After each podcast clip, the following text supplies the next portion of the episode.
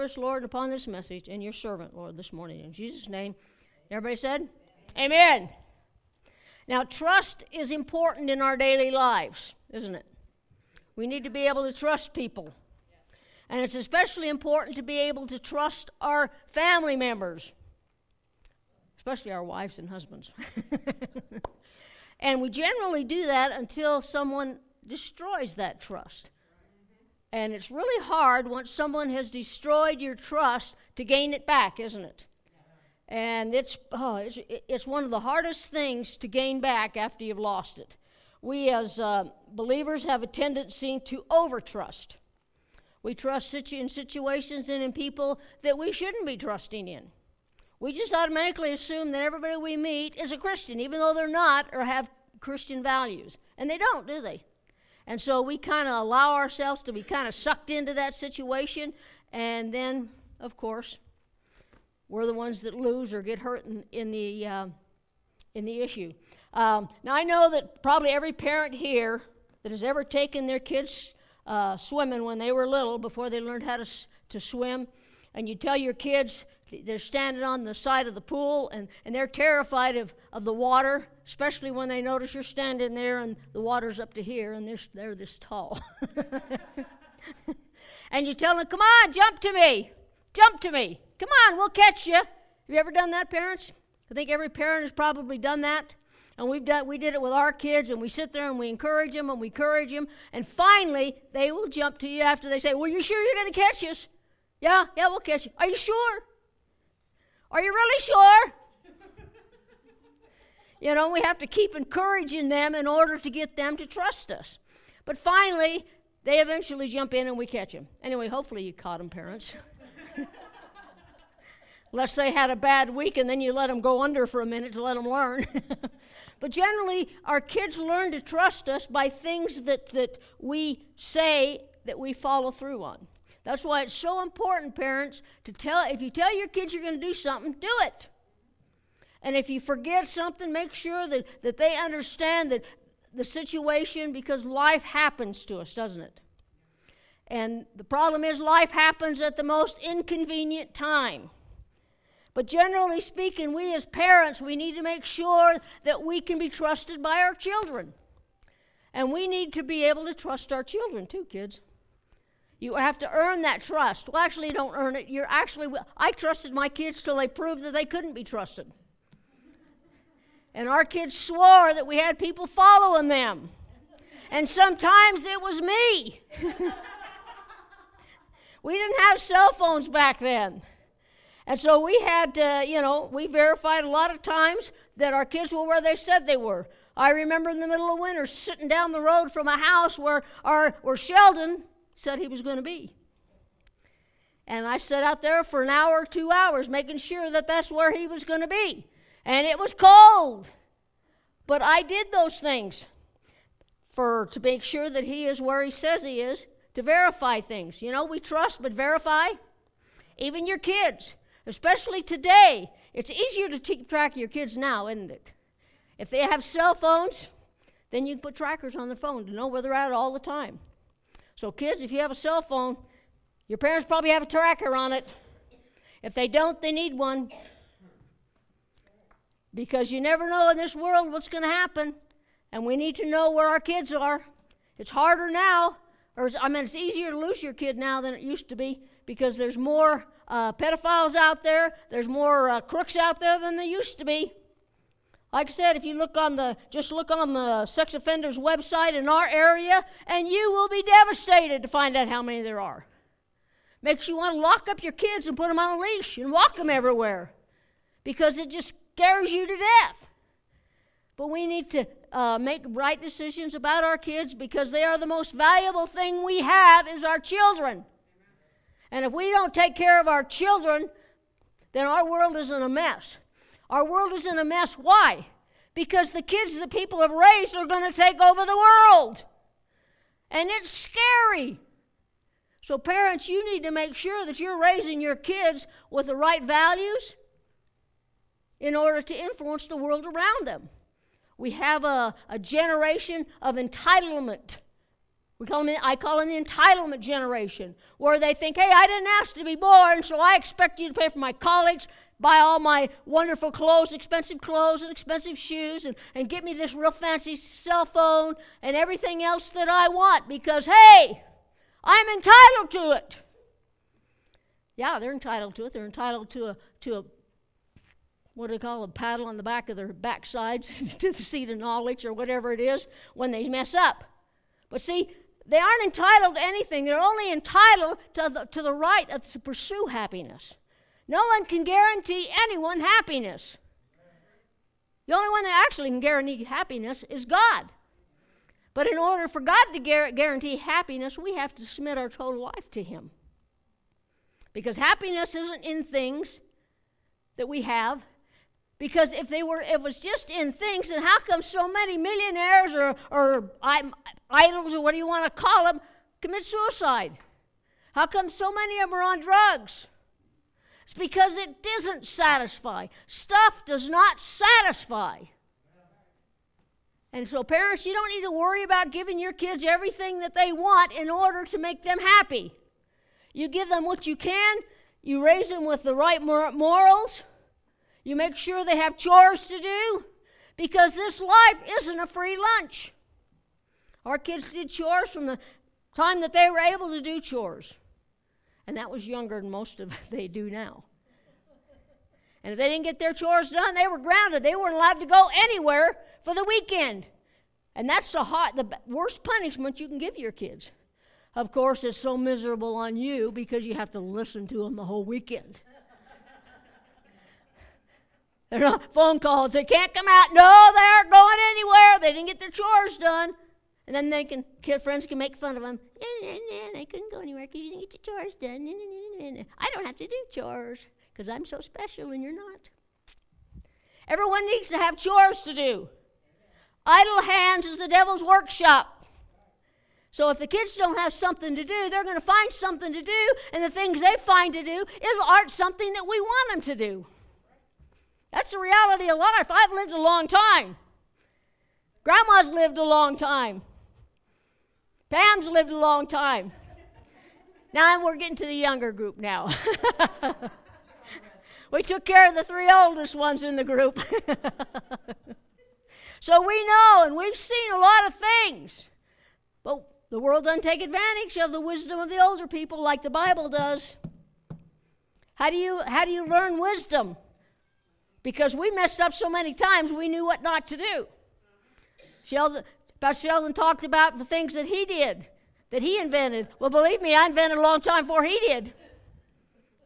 Sometimes he, we didn't call him on everything he did because, you know, sometimes you have to pick your battles as a parent. If we grounded him for everything that he ever did, he'd never left the house. My parents never caught me for doing anything. And I snuck out of the house almost every night. Come back in. My dad went to work. I'd come home. I'd sit there and watch him down the road. Okay, dad's gone. Then I'd come home. Where was I at? Out partying and drinking. That's where I was at. See, it's nice. When I was younger, I knew people that looked older so they could buy our booze for us. It's not some of the fondest memories that I have, especially when you have to go to school with a hangover. That is not fun. Not fun. So, our kids didn't have the benefit of being raised in a Christian home, but they did have the benefit of knowing that their parents loved them. We loved them. How do we show our love to them? By showing them that they couldn't get away with everything. You spell love T I M E, and almost every weekend uh, when the kids were little, we took them out up to our property that we had, and we had family time. They griped and moaned for the two hours it took us to get there. But if they get there, they had a good time. And we do this every weekend. So we, and we have a lot of memories from those times. Oh, sure, it'd been easier just to stay home and let them go run wild and not do anything. But then they would have missed the memories that they have, and we would have missed it too. So, parents, you need to find ways to spend time with your kids. Because before you know it, they're going to be grown and gone. Hopefully. we live in a world that they, they get grown and they don't go. And they get married and bring their wives home or their, their husbands home. And then they start having kids, and pretty soon their family outweighs you and your husband. that isn't God's plan. it might have been planned in, in Bible days. They just added a house, a room onto the house. That was the custom then. And if you want to do that, that's fine. But they don't get no free lunch if they're there. Because I guarantee it, you think they ate, ate a lot when they were little? When they get older, they eat a lot more. Have you found that be true? I know that when our kids were in high school, they didn't eat a bowl of cereal for breakfast, they ate a box of cereal for breakfast. so we had three growing boys, and I'm not kidding you, it kept us almost broke just keeping the cereal in the house. Milk. So, anyway, I don't know how I got off of that. It ain't in my notes. It's free. If you need it, use it. If not, well, put, put it somewhere on the shelf. You'll need it one day. but trust is important. And we need to be able to be trusted, don't we? But if we were asked if we could be trusted, hopefully we'd say yes. Now, why would we say yes? We'll say, well, basically, we're good people. Most of us, most people in this world are good people. And a lot of them were even consider themselves godly. And we ask, well, how come you're a good person? What makes you a good person? What makes you godly? And people probably say, well, let's see. I go to church on Sunday, maybe. Maybe I don't. I don't smoke, I don't cuss, I don't drink, and I don't hang around with those that do. And don't chew. What else? what, are the, what are the other big things that people do? See, we, and the world looks at those things, the things that people do, the good things that they do, or what they consider to be good, they think that makes us godly, or we think that makes us someone that can be trusted. And in a lot of cases, it is. Like I said, I trust people, but I verify because uh, not so much in the church, um, but even in the church, some of the worst scars people get are from the church. I'll tell you, it's, it's very painful when the people in the church are the ones that hurt you. But that's the reality of life. It happens a lot more than a, in a larger church. I think, than it does in smaller churches. But in smaller churches, everybody knows about it. So, in some senses, it's worse. but uh, so we need to uh, hope that we can be trusted. But the question is can God trust us? Now, that's a harder, more difficult question, isn't it? We like to think that God could trust us. Can God trust us when we're under attack or when all hell is breaking loose around us? Can God trust us when Satan decides to shoot darts at our marriage or children? Can God trust us when our check bounced or when the bo- boss doubles our work but not our pay? Now, we all have been under attack at some time or other, haven't we? And sometimes I think it's a continual attack. You know, we're at war. And even in war, you get a break sometimes. But sometimes in, these, in this world that we live in, it seems like we are we have no breaks. It's a continual attack, especially from the places where we shouldn't be attacked. And that's from the, the government that we've set up. I said, I just can't believe the world that we live in when people can't pray in school or read their Bible in school, but they're allowed to bring prayer rugs to school and use them. What is the matter with our world? Well, what's the matter with it is because the only one they don't have to be tolerant of are Christians. And we need to do something about that. Because Christians don't believe in killing people if we don't believe like they do. We believe in, in loving people and doing what we can for people and not betraying their trust. All the things that the government should be doing. God tells us to take care of your own people before you try to take care of anybody else. Said you're, you're an infidel if you don't provide for your family.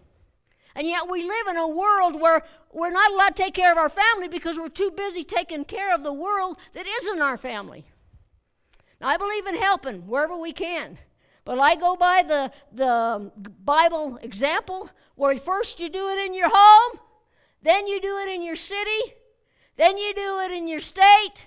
Then you do it in your nation. Then you do it in the rest of the world. See, we've jumped our, our city, we've done, jumped our towns, and we jumped our homes and went to the rest of the world, and we're wondering why we don't have any money.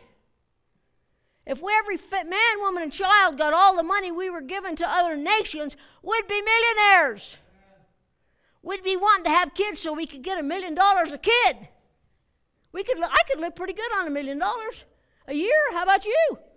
Anybody, any of you would struggle on a million dollars a year? Anyone? I don't think I would. I'd like to try. and yet we're so upside down on the things that we do. It's ridiculous and just blows my mind. That's the disadvantage of living as long as I have, is because I never thought this stuff would ever happen in America. And yet here we are. We can't trust our government. And that's, a, that's bad because we are the ones supposedly putting them in office.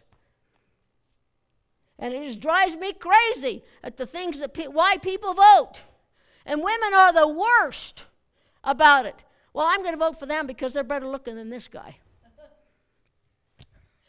What is. it just blows my mind. And I've heard people say that. Well, I like him because he's better looking than the other guy. That's stupid. That's a stupid way to cast your vote.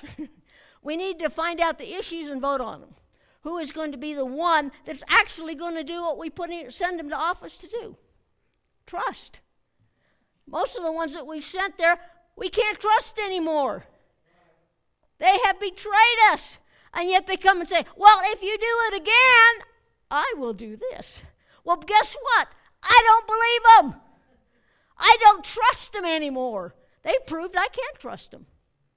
And until they start changing something, I'm not going to trust them. You can if you want. That's up to you. That's your, that's your choice. But uh, we need to be able to trust people. And when we're under attack, we have to realize that it's Satan is the one that's causing the attack. Now, sometimes we blame others when bad things happen. If something happens at work, we blame somebody we work with before it. Or if it happens somewhere else, we blame them. Or in a lot of cases, we blame God for what happens in our life. I know that God can change things, and I understand that, and God's in control. But we need to realize who the one is that's responsible for it. John 10 10. The thief comes only to steal, steal, and kill and destroy. I have come that you may have life and have it to the full. Now, who is the thief in this verse? Is it your neighbor?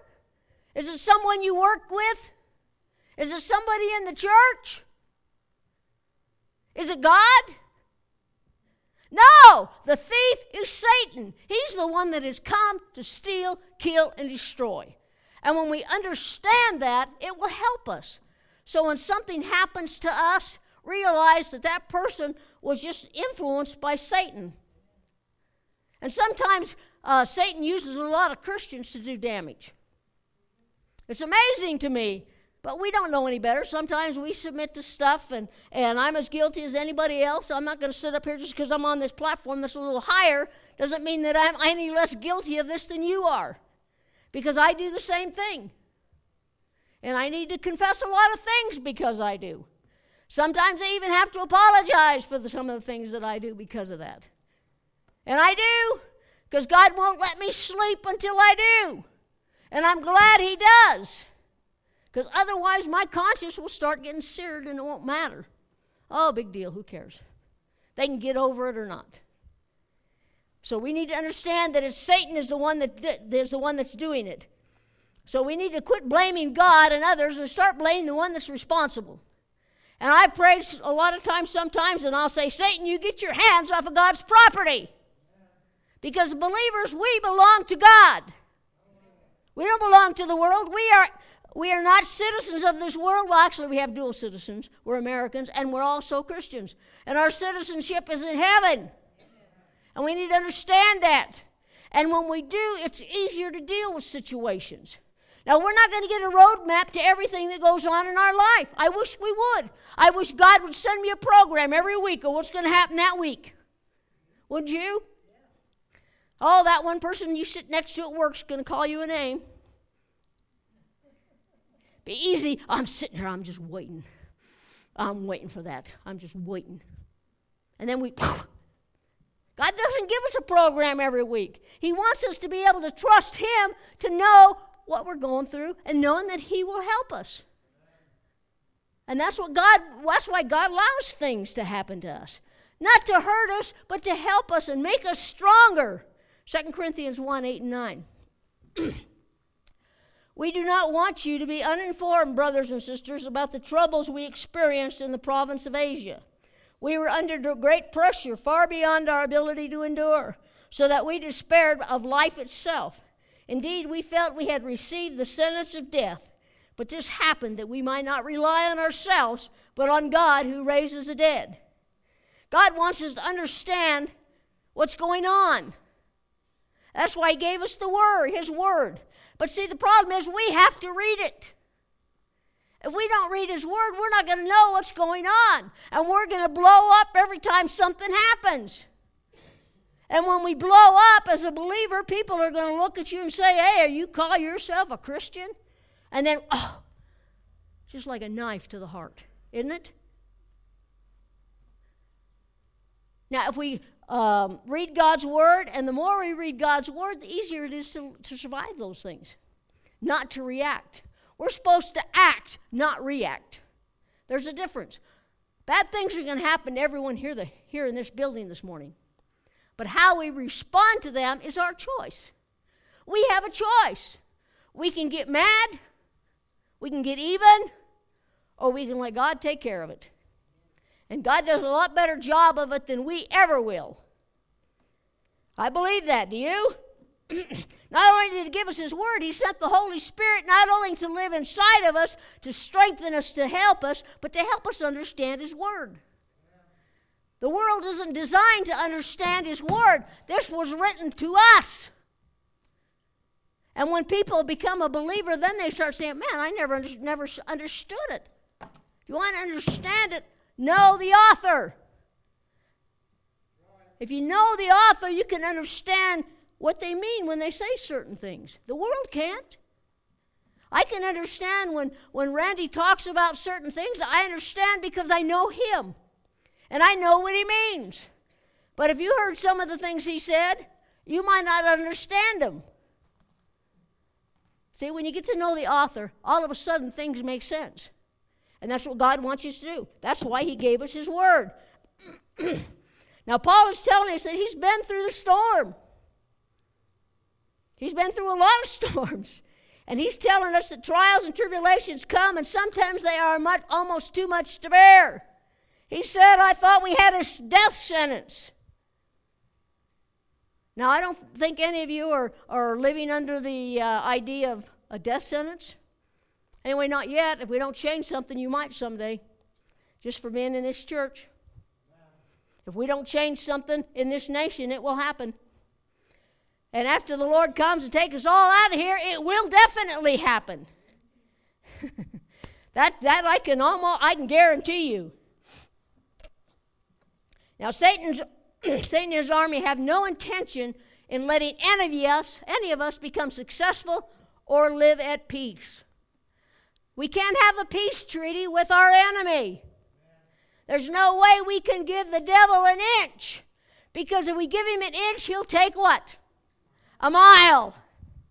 So we can't give him anything because he it will be to our detriment.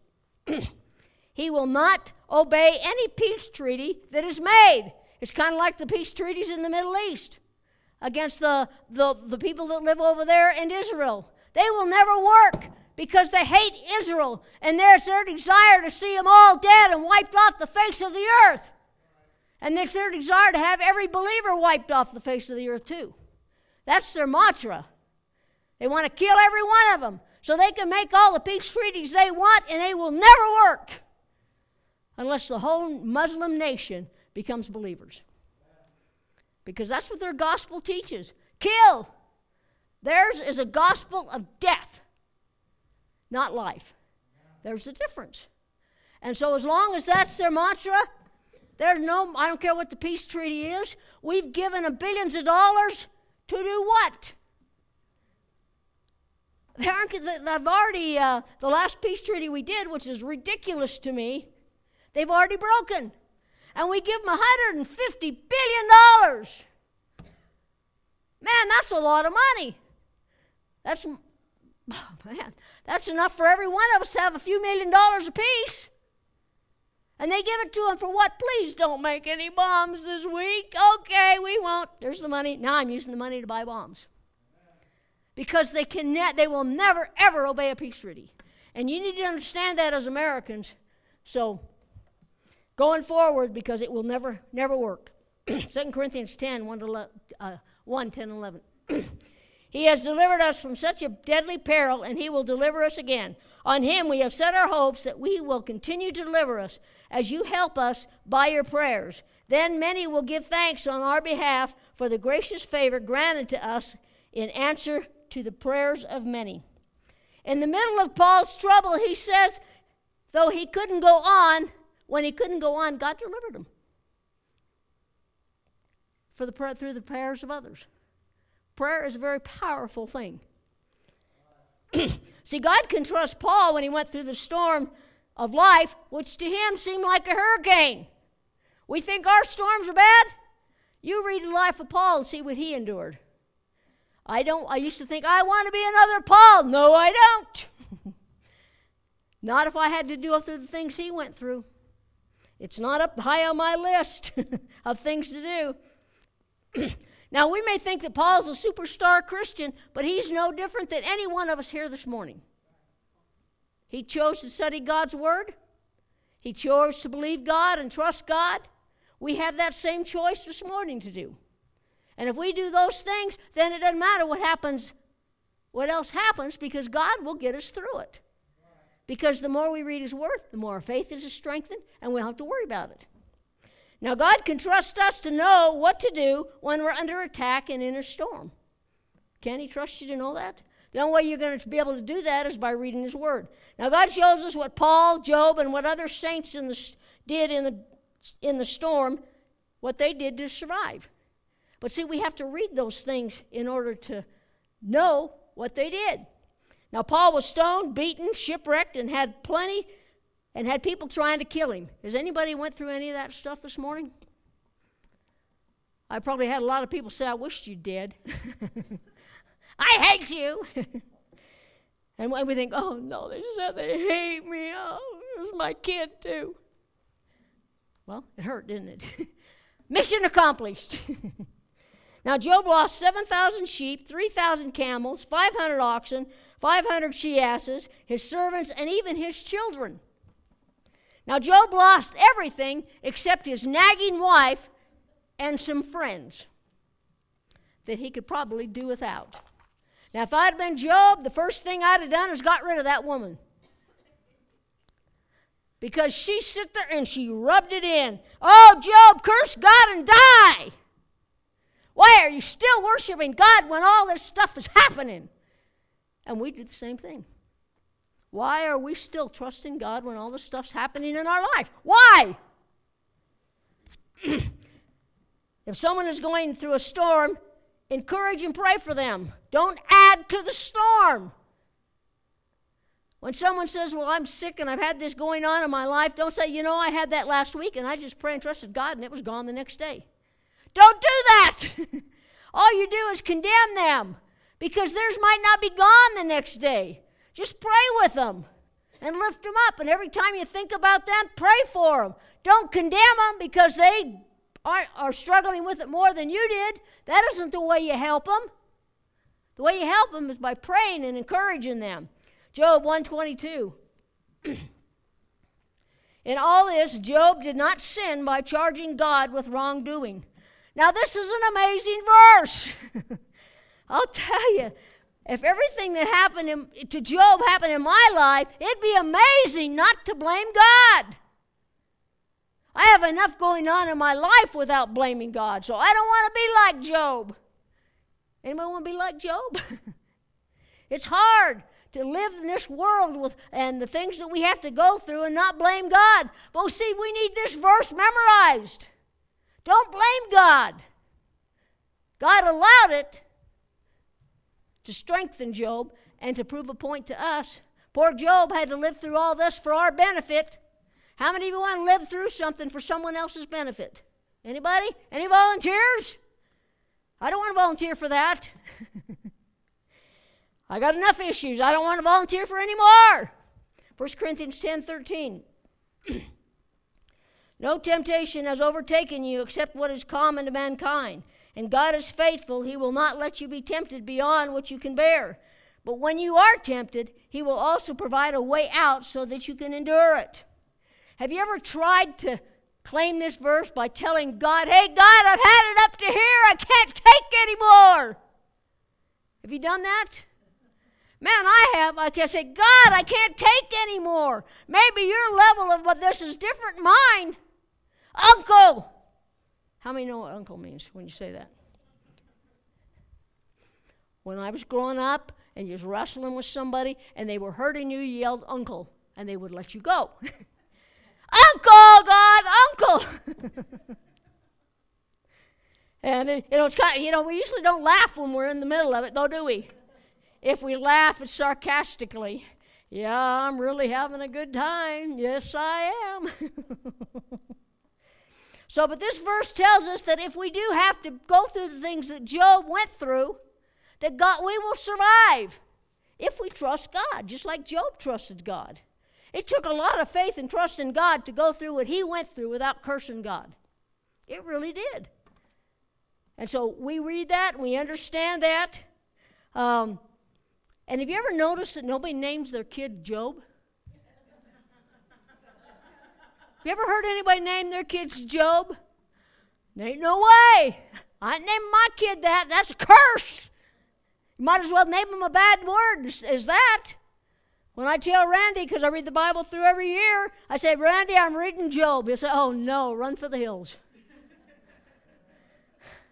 because it seems like when we get in it, that's when we have it. If we weren't in it before, we're going to now. So I speed read. Done. Okay. I say, Randy, I'm done. Oh, thank you, Jesus. Because that's not a pleasant book to read. Job 42 12.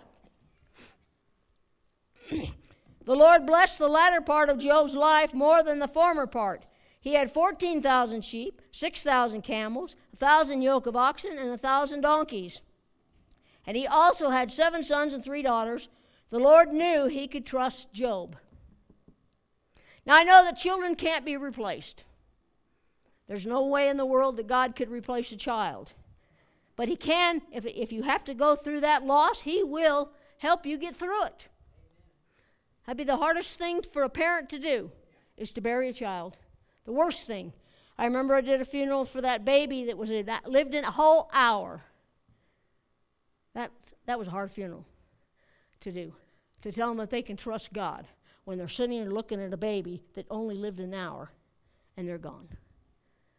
And there's nothing that looks sadder than a little baby about this big in a coffin. That's hard. And it'd be hard for a parent. But if that ever happened, God would help you live through it. He would comfort you because He's the God of all comfort. And He would help you because we can trust God. and God, when you get through all the stuff that Job went through, he got he was even wealthier than he was before, and he dealt with his friends. I don't know whether he dealt with his wife. He didn't mention that. That's what I wanted to see. I wanted to see God slap the wife. because it's awful hard when you're going through something and your spouse is nagging you. And it isn't just women that nag, guys. Men nag too. I don't want to give you any examples.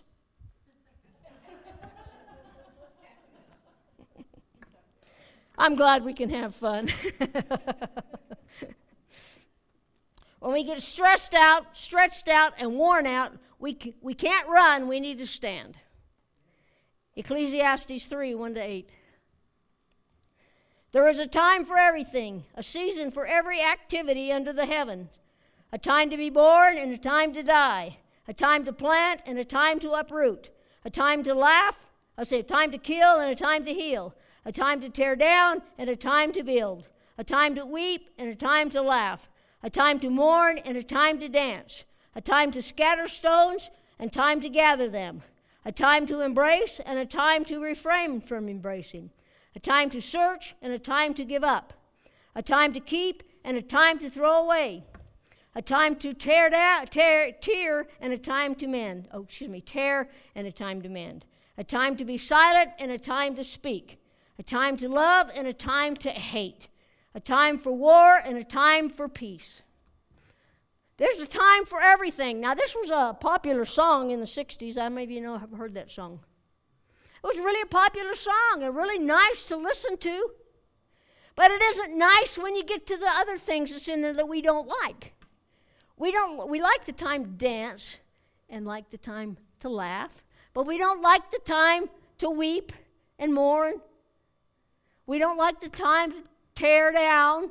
We like the time of healing, but we don't like the time of being sick, do we?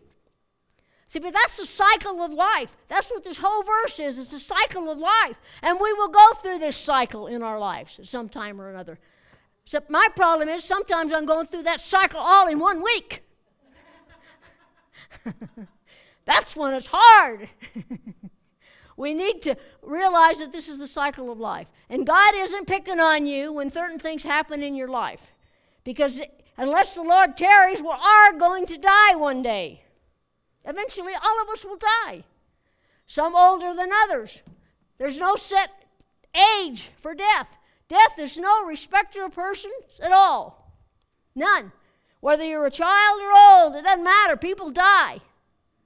It's a very popular business to be in because, how, because death is one per person. Doesn't matter how you invest your life, eventually you're going to die. And when you die, how much are you going to leave? All of it. You don't get to take any with you.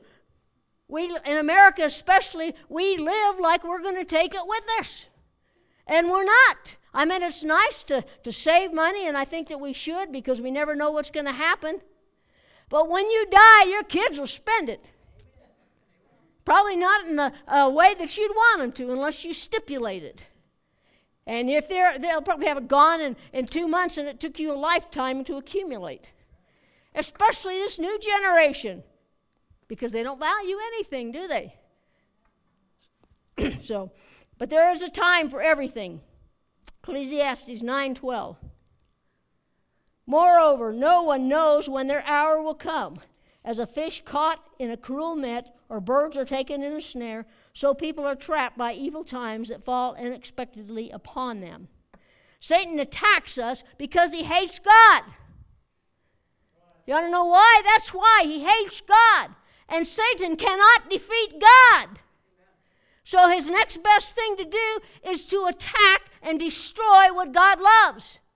And what does God love? Us.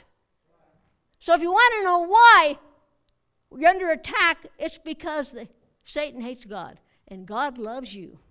Sometimes I tell God, don't love me so much. I kid a lot about that, but the reality is that's why you're going through it.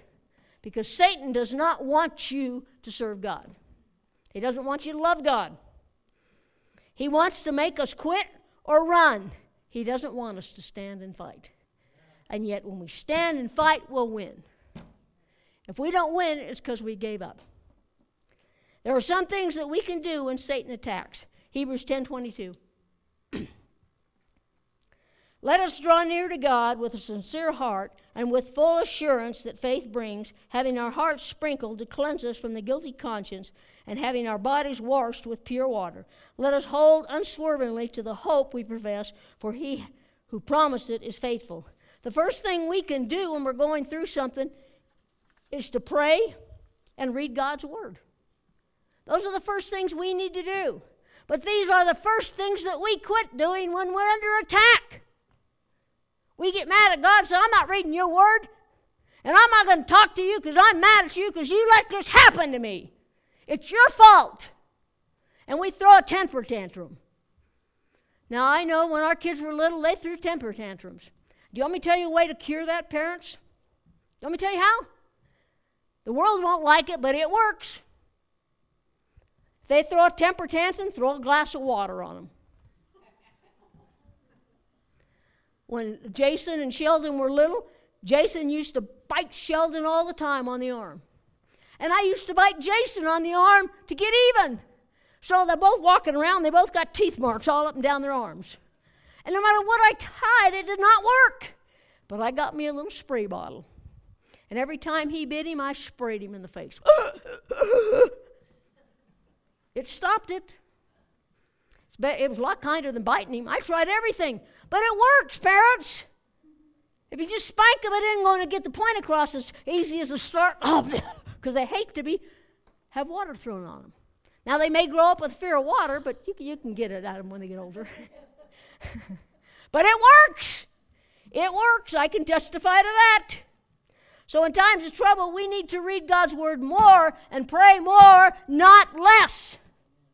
Because if we do that, we're going to have less problems. I can guarantee that. Hebrews 10 24 and 25. And even if the problems may not go away, but at least God will give us the strength to go through it because the closer we are to God, the things of this world don't seem as important.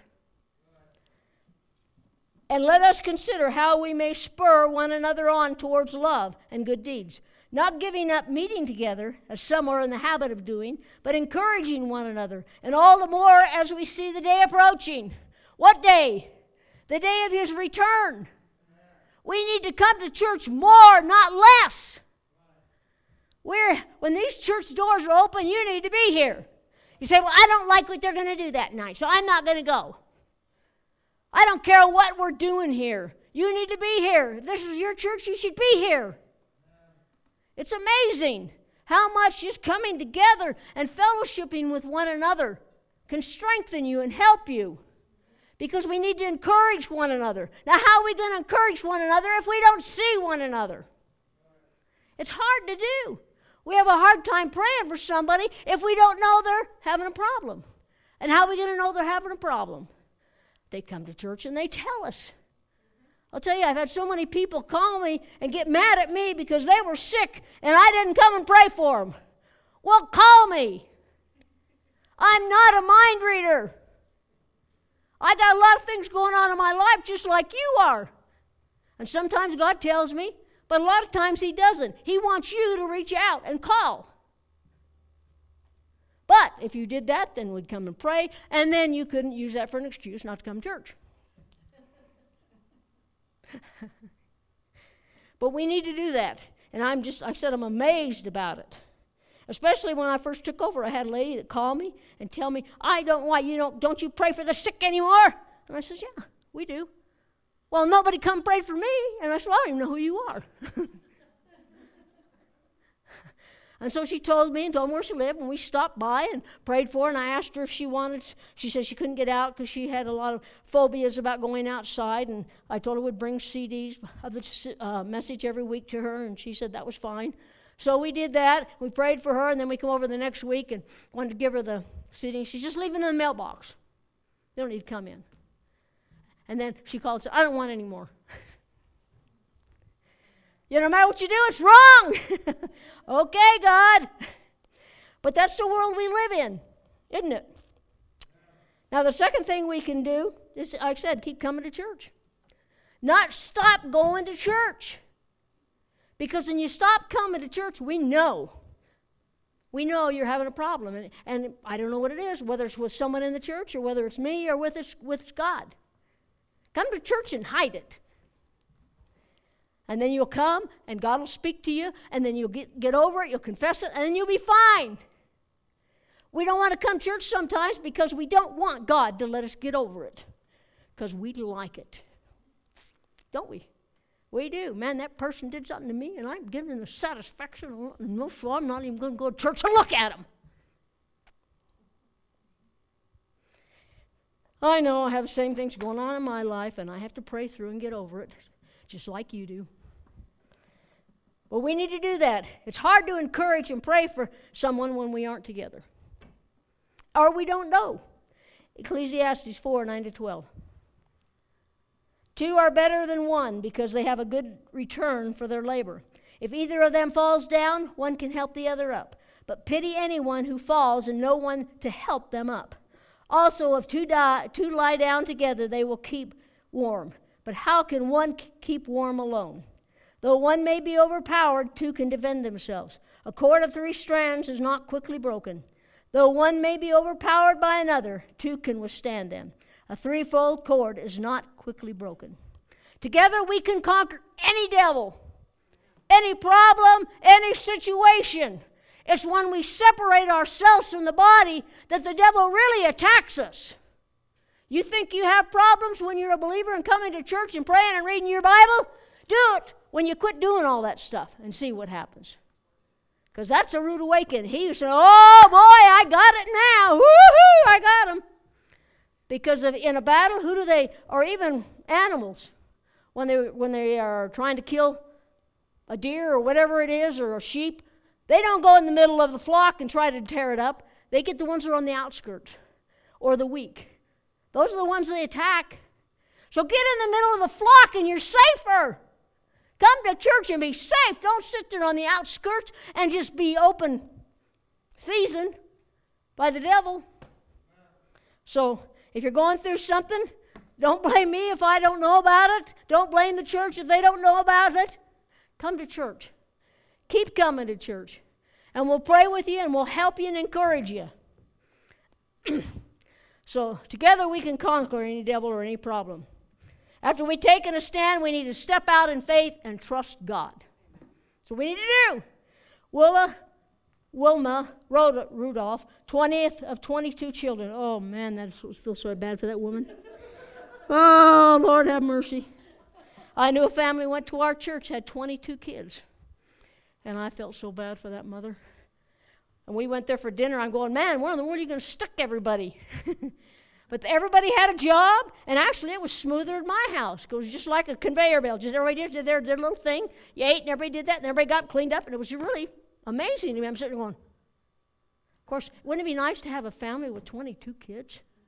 Woo! Be great! anyway, sorry. Uh, anyway, she was born prematurely and not expected to live. At four years old, she had double pneumonia, scarlet fever, and her legs were paralyzed. At nine years old, she removed removes mental braces and began walking. At 13 years old, she started running, but she came in last in every race. Wilma kept on running, allowing her faith to carry her. The girl that was not supposed to live and certainly not walk, yet she won three gold medals in the Olympics. I don't think anybody's had to deal with that kind of a life. But she trusted God and she believed and she kept on keeping on. We don't give up. We only lose when we give up and quit. That's the only way you lose. As long as you're fighting, you're going to win eventually. Because I guarantee it, if you give up, it's going to be the next day that the problem's going to be over. So you can't take the chance. Don't risk it. Now, in the Old Testament, when bad things happened, they tore their clothes. I don't have enough clothes to do that with. And I'm not sure Randy would want to support that kind of budget. so I'm not, oh, I'm not with that. But they tore their clothes, but then they fell on their face before God. I'm for that part. Don't tear your clothes. Fall on your face before God and pray and seek His face and ask Him, God, help me, give me strength to get through this problem. Don't let me give up. Whatever you need to pray in that situation, that's the proper response. Not giving up, because if you give up, you leave, lose. Now, God loves, allows things to happen, so we'll run to Him and tell Him all about it. Not run to the phone and tell everybody we know about it. Because you know what happens when we do that? When we start talking about our problems to everyone, that little problem becomes this big. Because the more we talk about it, the worse it seems. Because we're giving victory to the devil instead of to God. But when we come to God and we tell Him all about it, because actually God's the only one that can do anything about it. Of course, if you need some, some money and your friends may, may loan you some money or whatever. But generally, God is the one we need to look to. He's the one we need to run to Him, not run away from Him. Because He's the only one that can help us through the situation. Remember that God has never failed us and He's in control. I don't understand the why of things that are going on. I never will until we get to heaven. You never will either. But when we get to heaven, we won't care anyway. But if we do want it to, and we sit there and God gives us a snapshot of that problem, then we can see what God was trying to do in our lives if we would have just trusted Him and we would have just kept on and believing and doing what He's called us to do.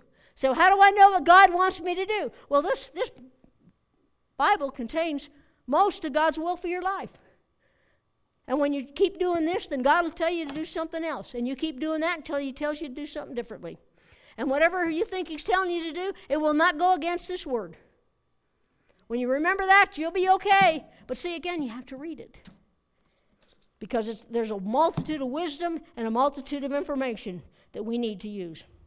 So we need to use the enemy's setbacks as stepping stones to our comeback. Pretty good. Psalms 34, 1 to 3. I will extol the Lord at all times. His praise will always be on my lips. I will glory in the Lord. Let the afflicted hear and rejoice. Glorify the Lord with me. Let us exalt his name together. Will we praise God before, during, and after the battle, or will we run and quit? You know, if we praise God in the middle of our troubles, the devil isn't like that. So the more we praise God and it isn't working, then the devil will quit doing that. If you want the devil to leave you alone, praise God. Because he will not do anything to you that's going to cause you to praise God, to trust God. He doesn't want that. He hates that. If you want to stab the devil in the eye, praise God. Works wonders. It's the best weapon we have to defeat the devil is praising God. And if we could clearly understand that, our lives would be so much different. But the big question remains can God trust us? When everything falls apart, can God trust you? Can He trust me? I like to think He can, but the only way we know He can is by living for Him and praising Him and serving Him and being faithful to Him in the times that we're being attacked. Amen? Amen. Let's pray. Precious Heavenly Father, Lord, thank you again for this day. And Lord, I will probably never ever thank you for the problems I'm going through or anyone else is going through. But we know, Lord, that these are the situations that you use to strengthen us. And even though we don't understand everything that's going on in our lives or in the lives of our family or our friends and the way that you work, we know, Lord, that you are ultimately in control. And I pray, Lord, that you just infuse our hearts with faith and help us, Lord, to understand that the more we trust you, the less the problems of this world will affect our lives. Help us, Lord, to know that, to believe it, and to act upon it. To say to the things that are not as though they are. To speak your words, not the words of the devil, or not the words of, of other people that don't know you. Help us to speak your words and your truth, because your words have life. Lord, in serving you not only gives us life, but it gives us life more abundantly above more than we could possibly ask or think. Help us, Lord, to remain strong in you and to trust you and believe in you. Because ultimately, Lord, that's why we love you so much, is because you love us. And you died for us and you did everything that we needed need done in our lives already. And to you, Lord, the battle's already won. And you know, Lord, what's going to happen in our lives. And I pray, Lord, that you help us never to quit trusting you, never quit believing in you, and help us, Lord, to be faithful to you. In Jesus' name, amen. amen. Now, I know that most of us are believers here this morning, but if you're not, if someone here doesn't know you, doesn't know God, I mean, then I ask you to make that decision. Because you have no help. If you don't know God, you're alone. That's the reality of it. You're alone in a world with people all around. And that's the worst feeling there is in the world. And yet, if you are alone in this world and you have God, you have everything. and God can provide everything for you. God wants to provide everything for you. But can He trust you with it? If, he's, if you've been faithful with what He's given you to do, then God can trust you with more. But if you haven't been faithful with what you have, how do you expect God to give you something else when you're not faithful? Because He knows you won't be faithful with that either. But God wants us, He gives us things to be faithful with. So he, we can prove not to Him because He knows, but to ourselves that we can do it with God's help. Anybody here say, I don't know God, but I want Him? Want to know Him? Anyone? Okay, praise the Lord. I know, I know that we're most believers, and I don't ever want a service to pass where I didn't give you the opportunity. Prayer requests this morning.